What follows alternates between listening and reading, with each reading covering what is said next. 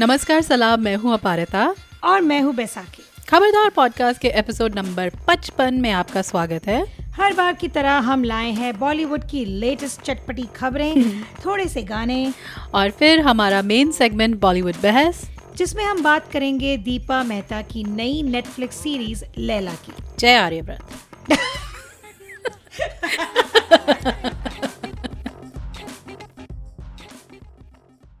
तो हर बार की तरह शुरुआत करते हैं हमारे सुरीले सेगमेंट के साथ यानी कि गीतों का घन चक्कर दी Ayushman Khurana addition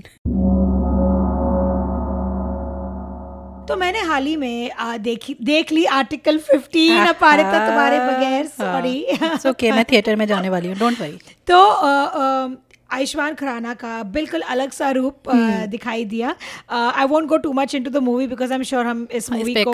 definitely discuss करेंगे एक अलग ही एपिसोड में तो विकी डोनर जो उनकी फ़िल्म आई थी हम्म। बहुत लोगों को बहुत पसंद आई थी अ, और मुझे जो अच्छा लगा था विकी डोनर में नए होने के बावजूद I think it was. Second और थर्ड मूवी मुझे याद नहीं, पर हाँ, काफ़ी नए-नए थे। एग्जैक्टली और वो न्यू कमर थे रिलेटिवली पर काफ़ी सुलझे हुए कलाकार लगे थे।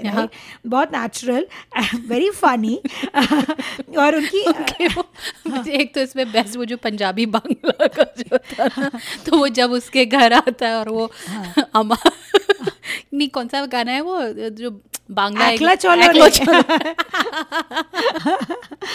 द होल मूवी का premise is like really funny he tells चलो काली बड़ी चल के शादी कर लेते हैं. Like it doesn't happen like that And Kiran के। तो bongs calls are a bong बहुत मज़ेदार फ़िल्म है। और आयुष्मान की एक्टिंग के साथ उनकी आवाज़ भी मुझे काफ़ी पसंद है। He is quite the singer तो इस गाने uh, ये जो गाना बहुत फ़ेमस हुआ था पानी दा रंग। ਪਾਣੀ ਦਾ ਰੰਗ ਵੇਖ ਕੇ ਪਾਣੀ ਦਾ ਰੰਗ ਵੇਖ ਕੇ ਅੱਖੀਆਂ ਚੋਂ ਹੰਝੂਰ ਉੜਦੇ ਅੱਖੀਆਂ ਚੋਂ ਹੰਝੂਰ ਉੜਦੇ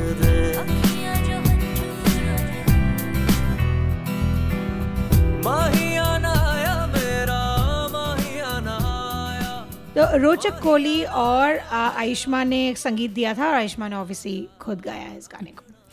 तो मैं भी एक आयुष्मान के एक अलग रूप के बारे में बात करूँगी हम्म। फ़िल्म दम लगा के हाइशा जो मेरी एक पसंदीदा and one of his best roles I think he hmm- so good हम दोनों को बहुत ही पसंद है क्योंकि एक वो एटीज़ का जो इसमें वाइब जो एक अ, तरह से वरुण धवन ने कोशिश की थी सुई हाँ, धागा में लेकिन वो जो स्वेटर जिस तरह से आयुष्मान खुराना पहनते and look of disgust throughout the movie ये मेरे साथ क्या हो रहा है कुमार सानू के गाने।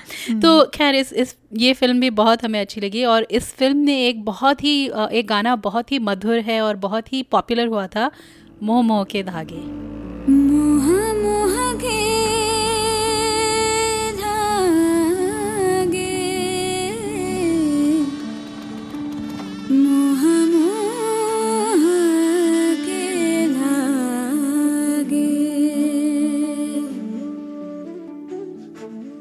सुरीला गाना है इसको मोनाली ठाकुर ने गाया था।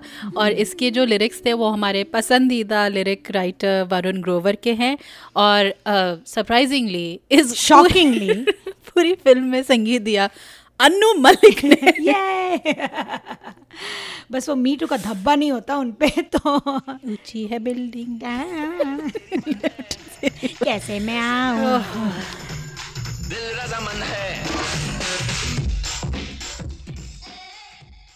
और अब हमारा अगला सेगमेंट फिल्मी खबरें। तो शुरुआत करते हैं कंगना रनौत से। शी हैजंट सेड एनीथिंग पर उनकी मैं तो वेट कर रही थी चलाने की। बोले कंग अच्छा क्या she she didn't say much वो अभी काम कर रही हैं फॉर अ चेंज तो कंगना की नई film action film actually announce हुई Dhaakad. But that is not the main news the main news is उनकी एक फ़िल्म अनाउंस हुई थी राजकुमार राव के साथ। मेंटल है क्या? दैट इज़ राइट तो उसका नाम बदल दिया गया है। अब हुआ है जजमेंटल है क्या? वेरी स्मार्ट आई थिंक तो इसके पीछे ये कहानी है कि जो इंडियन साइकेट्रिक सोसाइटी है, उन्होंने ऑब्जेक्शन उठाया था कि ये जो शब्द है मेंटल पागल इत्यादि वो, विभेदक है. डिस्क्रिमिनेटरी है towards people who have mental health issues right तो उन्होंने सेंसर बोर्ड को भी नोटिफाई किया and then they took it up at the courts तो मुझे अच्छा लगा कि किसी संस्था ने इस बात का को नोट किया कोर्ट में ले गए कोर्ट ने सुना इस बात को। सुनवाई हुई okay. एग्जैक्टली और ये एक छोटी सी सही लेकिन महत्वपूर्ण स्टेप है I think in the right direction कि बॉलीवुड में हिंदी फ़िल्म इंडस्ट्री में इन सब चीज़ों को काफ़ी नज़रअंदाज किया जा सकता है हाँ। तो किया जा चुका है। So I am glad that this happened so it it's it's हाँ एक स्टिग्मा जो होता है उसका। हालाँकि ये कह सकते हैं कि जजमेंटल है क्या कंगना रनौत पे भी काफ़ी अच्छा चाहता है। बिल्कुल। I think she pick this title Okay. she has a sense of humor. Um, One hopes. one hopes. Um, well speaking of तो इसमें मूवी में राजकुमार राव हैं कंगना के साथ. So speaking of Rajkumar Rao Okay. uh, वो दिखाई देंगे. Okay Rajkumar Rao is everywhere. Okay we should just have a thing with राजकुमार राव. के पोस्टर सब जगह छपे रहेंगे. बिल्कुल. uh, तो वो दिखाई देंगे अनुराग बासु की अगली फ़िल्म में भी. ओहो. तो बॉलीवुड के सूत्रों के अनुसार ये हमारे सूत्र नहीं है. These are the sutras who give news to to Indian news outlets और हम सोशल मीडिया के एग्जैक्टली ट्वीट्स सबसे रिलायबल जो सूत्र है सोशल मीडिया ये फ़िल्म बन रही है लूडो जो लाइफ इन अ मेट्रो की सीक्वल है Okay. राइट और लूडो में लूडो मतलब सांप सीढ़ी वाला हाँ जो गेम है हमारा पसंदीदा गेम इंडोर गेम जब बरसात के मौसम में हम खेलते हैं इंडिया में अच्छा। अलॉन्ग विद कैरम तो लाइफ इन अ मेट्रो की सीक्वल है जैसे जैसा कि मैंने कहा और लूडो में है अभिषेक बच्चन आदित्य रॉय कपूर फातिमा सना शेख सानिया मल्होत्रा और शायद विद्या बालन भी Okay. तो लाइफ इन अ मेट्रो बनी थी 2007 में हाँ। और काफ़ी ठीक ठाक लगी थी it was a quite it was entertaining Mumbai की अर्बन लाइफ को दर्शाया था। शिल्पा शेट्टी शिल्पा शेट्टी थी कंगना भी थी उसमें।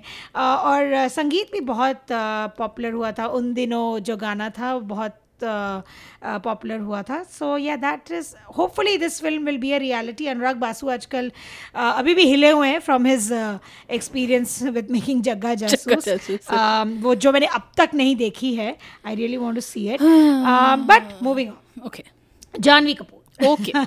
अ, जानवी कपूर भी राजकुमार राव के साथ आ रही हैं amongst her many film she is coming in a horror comedy with Rajkummar Rao. Q? Called Roohi Afza. I mean it's a take on that word Roohafza जो एक ड्रिंक है साउथ एशिया में बहुत पॉपुलर तो जो अभी ईद के समय क- कम कम कम ही गई थी उनका शॉर्टेज हो गया था टोरंटो में लोग एकदम भाग रहे थे वहाँ से वहाँ अपेरेंटली तो लास्ट एपिसोड में हमने डिस्कस किया था जानवी कपूर दोसाना टू कर रही हैं. तख्त कर रही हैं सबको पता हम्म। है रूह अफ़ज़ा कर रही हैं। रूही अफजा। रूही अफ़ज़ा कर रही हैं रूह अफ़ज़ा रूह अफ़ज़ा मुझे बहुत ही बहुत बहुत- but with ice cream it taste good apparently अच्छा falooda I don't know Gunjan Saxena का बायोपिक कर रही हैं। गुंजन सक्सेना इज़ जो भारत की पहली महिला कॉम्बैट पायलट थी। uh, और she fought in the Kargil war too so that be interesting to see I mean Janhvi Kapoor उस पड़ाव पे नहीं है। She is how many films old अभी? वन फ़िल्म ओल्ड की धड़क के बाद क्या था। किया था उन्होंने कुछ? वही मैं सोच रही हूँ। शायद नहीं किया। नहीं किया होगा आई थिंक खाली उनको हम सोशल मीडिया पे देखते रहते देखते हैं। तो ऐसा लग रहा है बहुत सारी फ़िल्में कर चुके हैं पर नहीं। सो शी तो उनकी सारी फ़िल्में let's see how she evolves as an actress be interesting to see yeah क्योंकि लोग बार बार उनकी तुलना हमेशा उनकी माँ श्रीदेवी से करते रहते हैं। और जो मैं सोशल मीडिया पे पोस्ट देखती हूँ वो भी हर बार यही एक लाइन आती है you know Janhvi Kapoor looking like spitting image of a mother पर तुमने रू अफ़ज़ा की बात करी तो मैं तुमको एक एनेक्डोट बताती हूँ। मैं जब दिल्ली की गर्मियों में हम जब एक बार अ, उसकी दहशत से हम गुजर रहे थे तो हम एक अ, किसी के घर गए और उन्होंने रू अफ़ज़ा के गिलास आगे दिए। तो पता है क्या बैसाखी एक तो रूह अफ़ज़ा उसके ऊपर रूह अफ़ज़ा में उन्होंने चीनी मिलाई oh it's already very sweet नहीं? हाय हाय हाय हाय। तुमने पिया कैसे उसको? Did you mysteriously disappear for 10 minutes जी, बिल्कुल। मैं हमेशा करती हूँ। सिंक में गया था।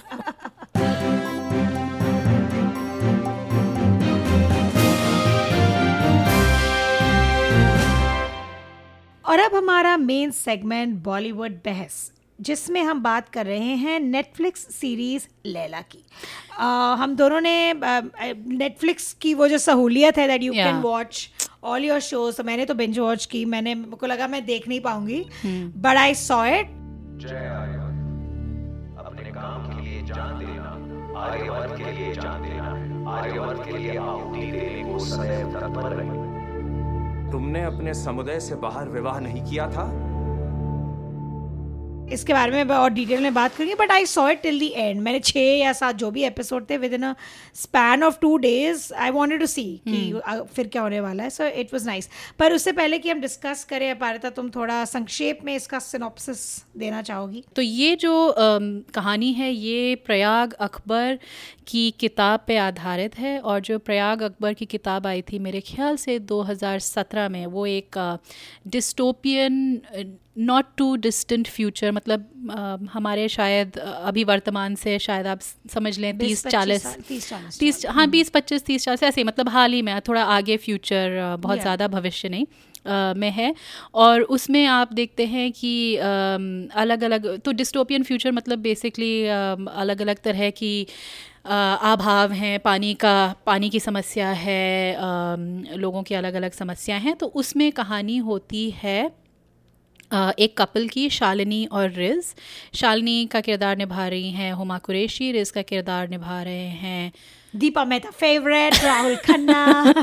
जिनका इंस्टाग्राम आप ज़रा चेक कीजिए। he's so cute. He hasn't aged though. एक मतलब तो और क्योंकि ये थोड़े भविष्य में है तो ये दोनों इस इस समय तक एक जगह का नाम नहीं होता लेकिन एक शहर होता है जिसमें जो अलग अलग विभाजन हो गए हैं। तो अलग अलग सेक्टर्स में लोग रहते हैं और वो विभाजन उनके धर्म या जाति। या इस वजह से होते हैं। तो शालिनी और रिज ईस्ट एंड एक सेक्टर में रहते हैं जहाँ पे ये विभाज विभाजनों से दूर लोग रहते हैं। तो शालिनी क्योंकि हिंदू हैं रिज मुस्लिम हैं और उनकी एक बच्ची होती है लैला। तो एक दिन ये दोनों जो किताब में जो होता है कि ये दोनों एक पार्टी करते हैं और उसमें फिर एक तरह का विजिलेंटी ग्रुप होता है।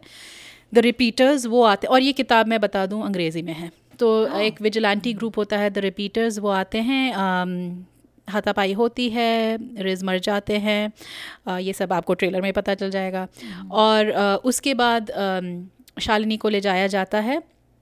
एक कैंप में और उनकी जो बेटी होती है वो उनसे अलग हो जाती है। तो बेसिकली कहानी होती है शालिनी की खोज अपनी बेटी, बेटी के लिए, के लिए और जो किताब है उसमें आ, आ, समय जो बीतता है वो होता है करीब पंद्रह सोलह साल। Right. और जो सीरीज़ है उसमें जो समय बीतता है वो है करीब दो साल। Okay. कि जब जब शालिनी किताब में जो शालिनी होती है वो अपनी एक टीनेज एक युवा लड़की को ढूंढ रही होती है जिसको बिल्कुल शायद अपनी माँ की याद नहीं होगी। और जो सीरीज़ में आप देखते हैं शालिनी का जो कैंप में जो रहना है वो करीब दो साल का होता है। उसके बाद अलग अलग चीज़ें होती हैं वो भाग जाती हैं वगैरह वगैरह। तो ये फ़र्क है और और कई फ़र्क हैं जिसके बारे में हम बात करेंगे। पर ये सार है। Okay okay. तो मैं पहले अपना एक्सपीरियंस बताती हूँ Okay. देखने का। तो मैंने एचबीओ की सीरीज़ हैंडमेड टेल देखी। दो सीज़न चाट डाले बिल्कुल बिंज वॉच के कबाब मतलब पूरी रात। It was it was that gripping right तो handmaid tale Canadian writer Margaret Atwood की किताब पर आधारित है right of the same name पहली दो सीज़न बहुत ही ग्रिपिंग थी राइट जो दुनिया दिखाई यूएस से अलग एक देश बनाए गिलियड उसके कैरेक्टर्स एक्टर्स ओवरऑल बहुत ही इंटेंस एक्सपीरियंस था। तो लैला और हैंडमेड स्टेल में काफ़ी सिमिलरिटीज़ लगी जब मैंने लैला का पहला एपिसोड देखा पर जब मैं देखने लगी अ, और मैंने अपारिता से बात की अपारिता तुमने कहा कि सिमिलरिटीज़ नहीं है ज़रा देखो गहराई में जाओ।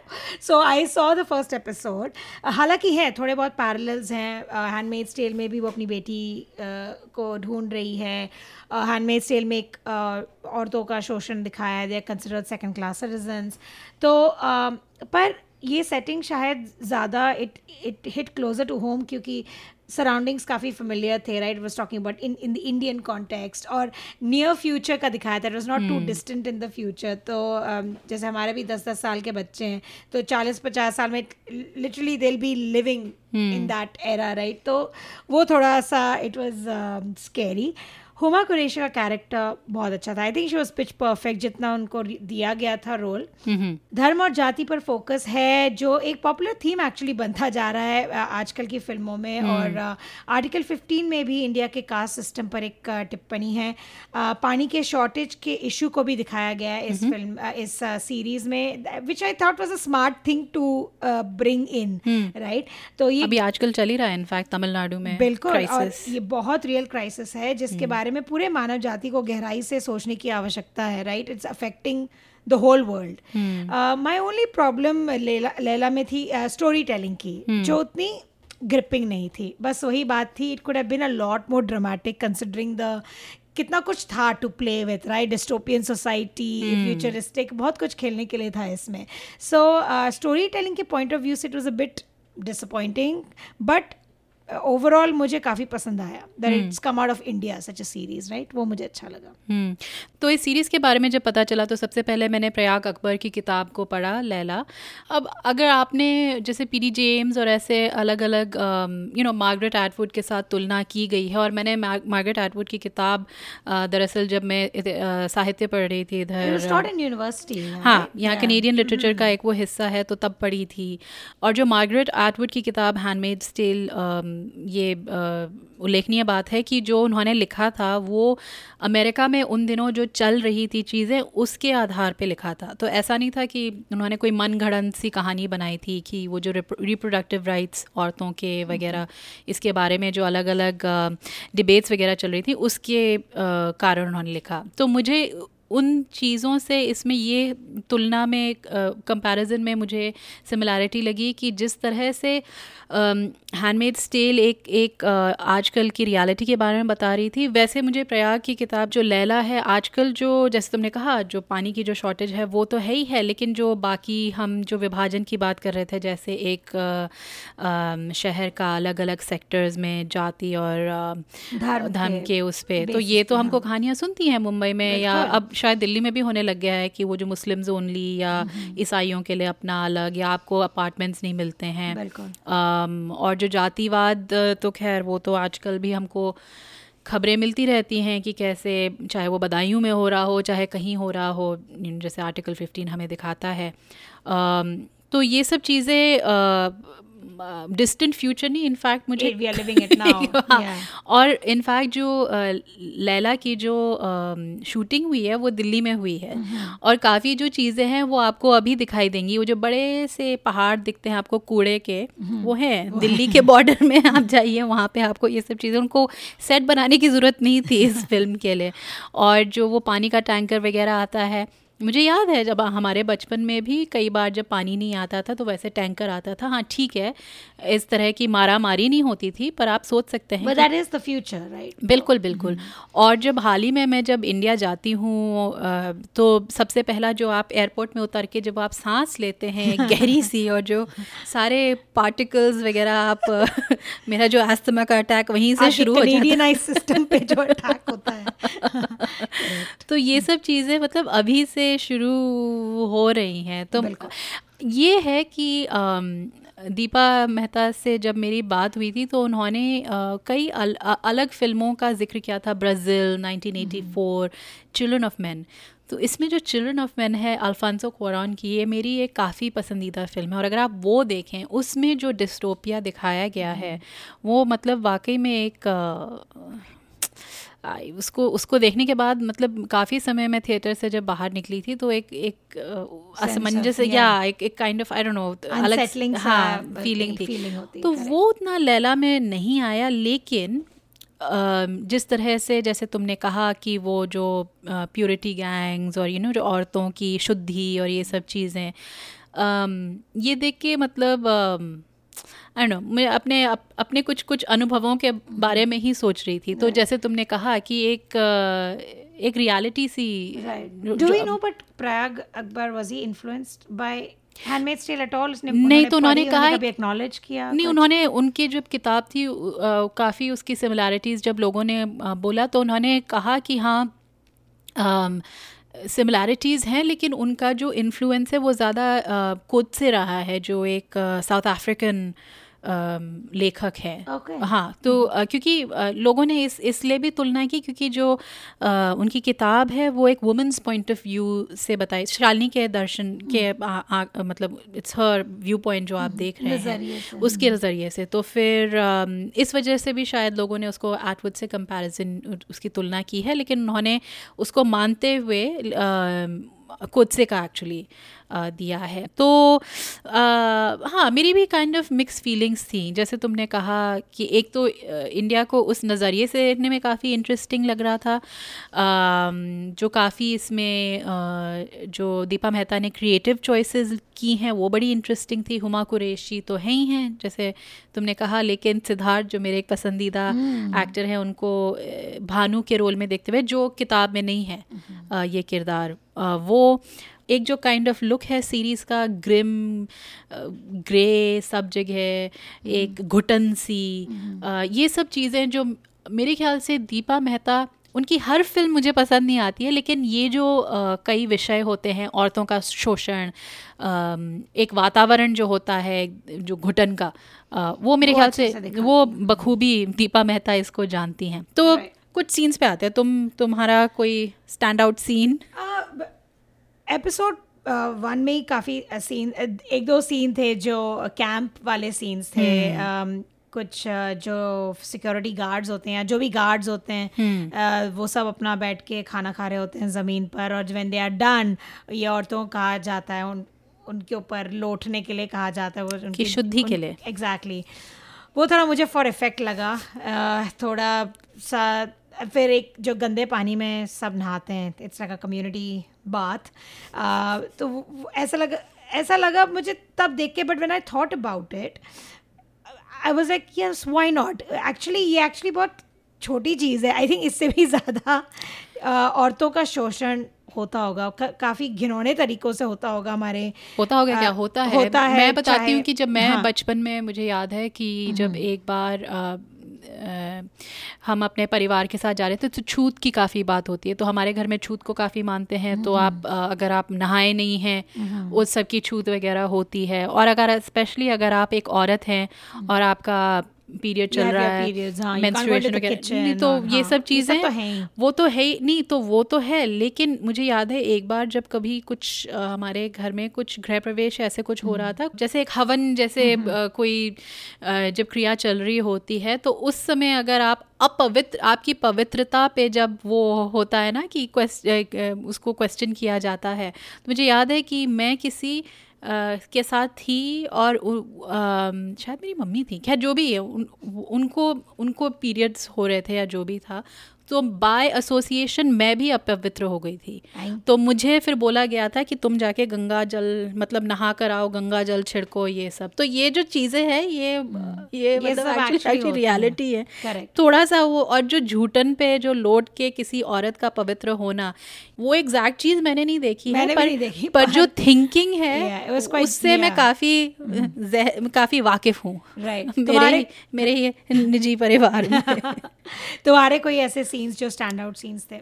तो उसमें जो हुमा का एक सीन है पहले तो काफ़ी देर तक वो यू नो एथिकली अपने आप को morally all she is trying to keep her keep her ground पर फिर एक बार उनको अपनी बच्ची की वजह से कुछ होता है और उनकी बच्ची की वजह से उनको एक उनकी जो जो आशा की जो किरण है वो कम बस बुझती हुई नज़र आ रही है। तो एक फाइनल अटेम्प्ट में वो दो और औरतें होती हैं उनको वो सेल आउट कर देती हैं बेसिकली तो उसमें जो कश्मकश जो होती है हुमा कुरैशी की वो मुझे काफ़ी इंटरेस्टिंग लगी क्योंकि बाकी तो चलता रहता है but that was interesting Seema Biswas को देख के भी Oh, मज़ा आया। yes. I wasn't expecting that और it was it's just a pleasure to see her on screen उनको हम जितना ज़्यादा देखे उतना। तो सीमा बिस्वास भी दीपा मेहता की एक चहेती अभिनेत्री रही सिद्धार्थ भी। सिद्धार्थ भी मिडनाइट चिल्ड्रन में शिवा का रोल किया है। अ, तो क्योंकि दीपा मेहता का इसमें इतना बड़ा हाथ रहा है तो जैसे मैंने कहा मुझे एक अवसर मिला था उनसे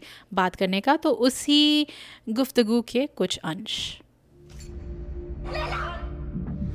आपका जीवन परिवर्तित होने जा रहा है परिवर्तन के लिए तैयार रहो जय आर्यवत I was uh, I was in India a couple of years ago. I think maybe a year and a half ago when I saw um, uh, there's a program on online called News Laundry, and uh, I saw an interview of Prayag Akbar, who is the author of uh, by Madhu Trehan, and uh, Madhu Trehan is sort of a very respected journalist. And. Uh, and it was a dystopian novel. And i you know i've never i was really intrigued because you know we've re- all read pd james uh, children of men or whether it's you know we've seen brazil. But to see 1984 or whatever but to see an indian dystopic novel was and to hear prayag talk about it what inspired him and uh, why he wrote it uh, and he's a young he's a young man you know and uh, was fascinating and Madhu told me you have to read the book. So I read the book and I fell in love with it and forgot about it. मेरी बेटी को ढूंढना तू मेरी help कर फिर मैं तेरी हेल्प कर दूंगी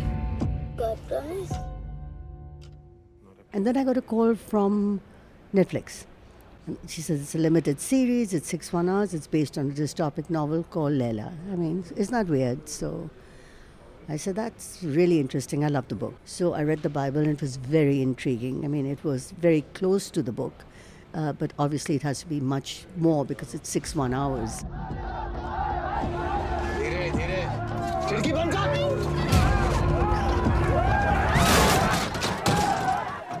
Just the way, when you read Children of Men, have you read Children of Men?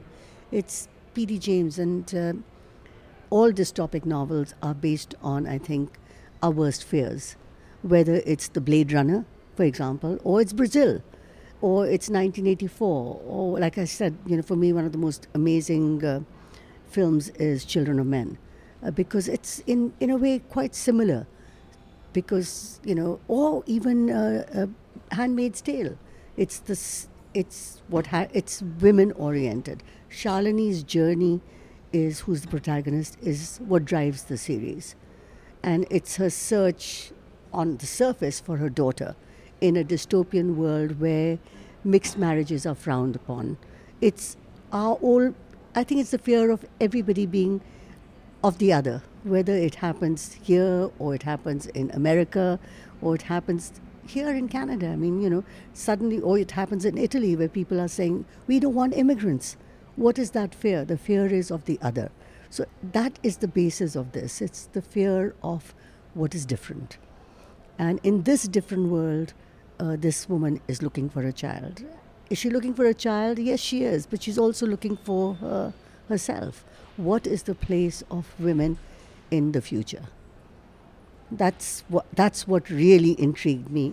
That was my take on why I loved this uh, concept. मिश्रित बच्चों को लेके जाते हैं क्या? जिए आर्यवर्त के लिए मरे आर्यवर्त के लिए श्रम करें आर्यवर्त के लिए। जय आर्यवर्त। मिश्रित बच्चों को सरकार ले जाती है। प्रोजेक्ट वाली याद रखना लैला को। That cultural divide that keeps on happening is is pervasive all over. And within that how do we how do we remember the narratives that form us? And when we are informed how do we deal with them? That is the critical question. And that's the question that Leila asks is that when the shit hits the fan how are you going to behave? How can you how is it possible to keep our humanity alive? Is it possible to keep our equilibrium? Can women have dignity under all circumstances that are not again, that are not for them? You know, so that's what I really wanted to. That's why I wanted to do it, because it wasn't. It wasn't about, you know, it wasn't just about dystopia. It's about we have to make our choices today so we don't have that tomorrow. अगर मुझे कुछ हुआ तो तुम भी नहीं बचोगे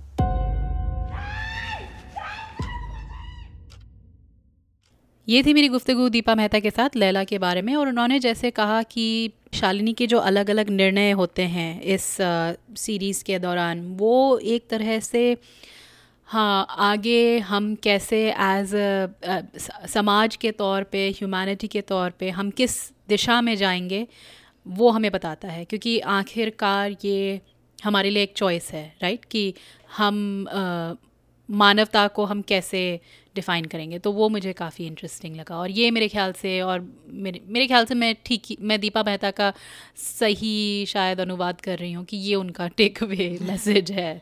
तुम्हारे takeaways well I it's always a pleasure to listen to Deepa Mehta. I know काफ़ी पोलराइज फिगर है। वो। Some people is love and there are other people who just call her anti Hindu उन पर काफ़ी इल्ज़ाम लगे हैं। ऐसे इस ले, लैला में भी उन्होंने जो दिखाया इट्स बेसिकली हिंदू राष्ट्र दिखाया रहा राइट आर्यवर्त को। सो ट्विटर पे काफ़ी उन्होंने शी गॉट लाइक कुछ मधु किश्वर ने शायद एक काफ़ी स्केरिंग सा ट्वीट लिखा on Deepa Mehta and called some names also which I was very surprise कि मधु किशोर को क्या हो गया पर I I laud her for the fact कि डिस्पाइट एवरी थिंग वो बेधड़क अपनी आवाज़ हाँ. सामने रखती आई हैं her film making and her वो, वो अलग बात है उस पर uh, अलग चर्चा we can do. But she is never been afraid और uh, solely for that if i may say i think i admire her for that right but it's not easy being a filmmaker a woman filmmaker eh, जिस माहौल में ज, ज, हम ज, जिस माहौल में रहते हैं जिस दुनिया में रहते हैं आजकल।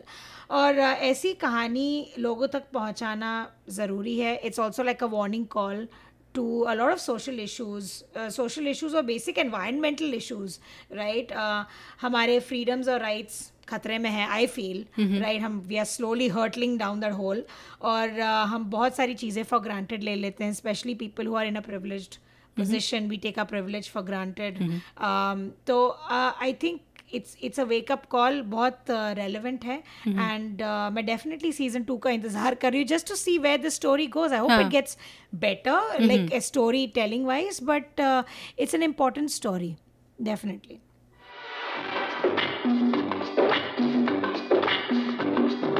प्यार का वादा फिफ्टी फिफ्टी क्या है इरादा फिफ्टी फिफ्टी आधा आधा फिफ्टी फिफ्टी तररम तररम तररम तररम और अब हमारा सेगमेंट फिफ्टी फिफ्टी हम जल्द ही शायद अपने पच्चीस पच्चीस पल के आंकड़ों पे आ जाएँगे। तो उन्हीं कुछ बॉलीवुड के मोमेंट्स को याद करते हुए बैसाखी तुम्हारा कोई Bollywood favourite moment well again Dil Chahta Hai से आई नो मुझे uh, वो film it was a path breaking for its time तो uh, उन तीनों दो एक एक सीन है बड़ा क्यूट सा व्हेन आमिर खान का जो कैरेक्टर है आकाश वो इंस्टिगेट कर रहा है सैफ अली खान के कैरेक्टर समीर को कि you you should stand up to your girlfriend तो तू क्या समझ रहा था? वो तुझसे सॉरी डार्लिंग कहती और नॉनसेंस है। हर चीज़ की हद होती है समीर।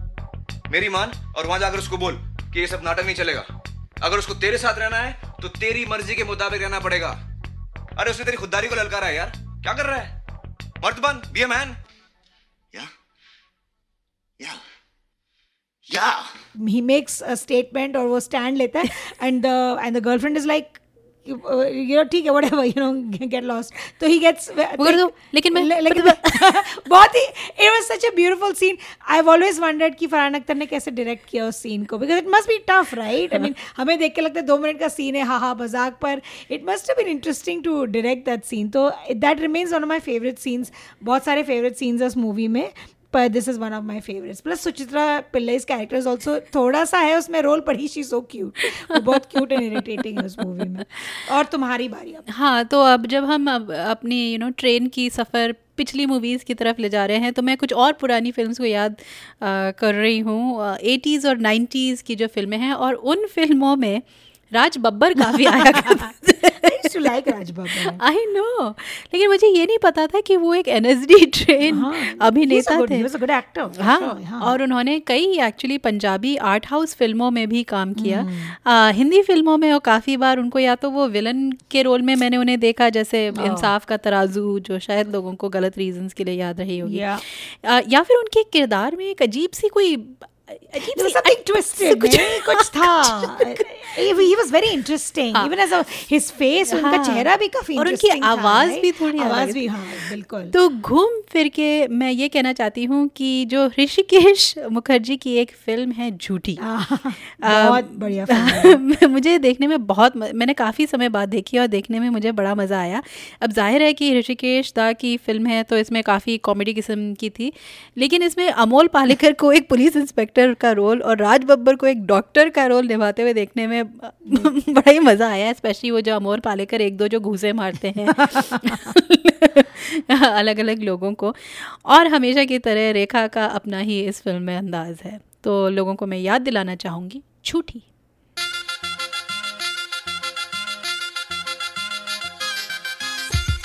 खबरदार पॉडकास्ट का एपिसोड नंबर 55 यहीं ख़त्म होता है। अगर आपको हमसे इस एपिसोड या किसी भी एपिसोड पे गुफ्तगू करने का मन करे तो आप हमें हमारे website Khabardar podcast dot com या फेसबुक पेज पे हमसे संपर्क कर सकते हैं। आपके कोई भी सुझाव हो हमारे लिए कोई विशेष टिप्पणी हो कोई फ़िल्म ऐसी है जो हमने मिस कर दी और आप चाहते हैं कि हम उस पे एपिसोड करें हमें हम्म। ज़रूर कांटेक्ट कीजिए। जाने से पहले कुछ लोगों का शुक्रिया अदा करना है। हमें तकनीकी मदद दी राजेश दुग्गल ने। हमारी एसोसिएट प्रोड्यूसर हैं स्वाति भारती कृष्ण स्वामी हमारा थीम म्यूज़िक प्रोड्यूस किया है प्रोफेसर क्लिक ने और सबसे बड़ा थैंक यू आप सब सुनने वालों का। एप्पल पॉडकास्ट गूगल पॉडकास्ट और स्पॉटिफाई या आप जैसे भी पॉडकास्ट सुनते हैं हमें सब्सक्राइब ज़रूर कीजिए और हमारे लिए एक रिव्यू भी लिख दीजिएगा। आपके रिव्यूज़ के द्वारा और लोगों को हमें ढूँढने में आसानी होगी। तो अगले एपिसोड तक हमें इजाज़त दीजिए और, और खबरदार रहिए।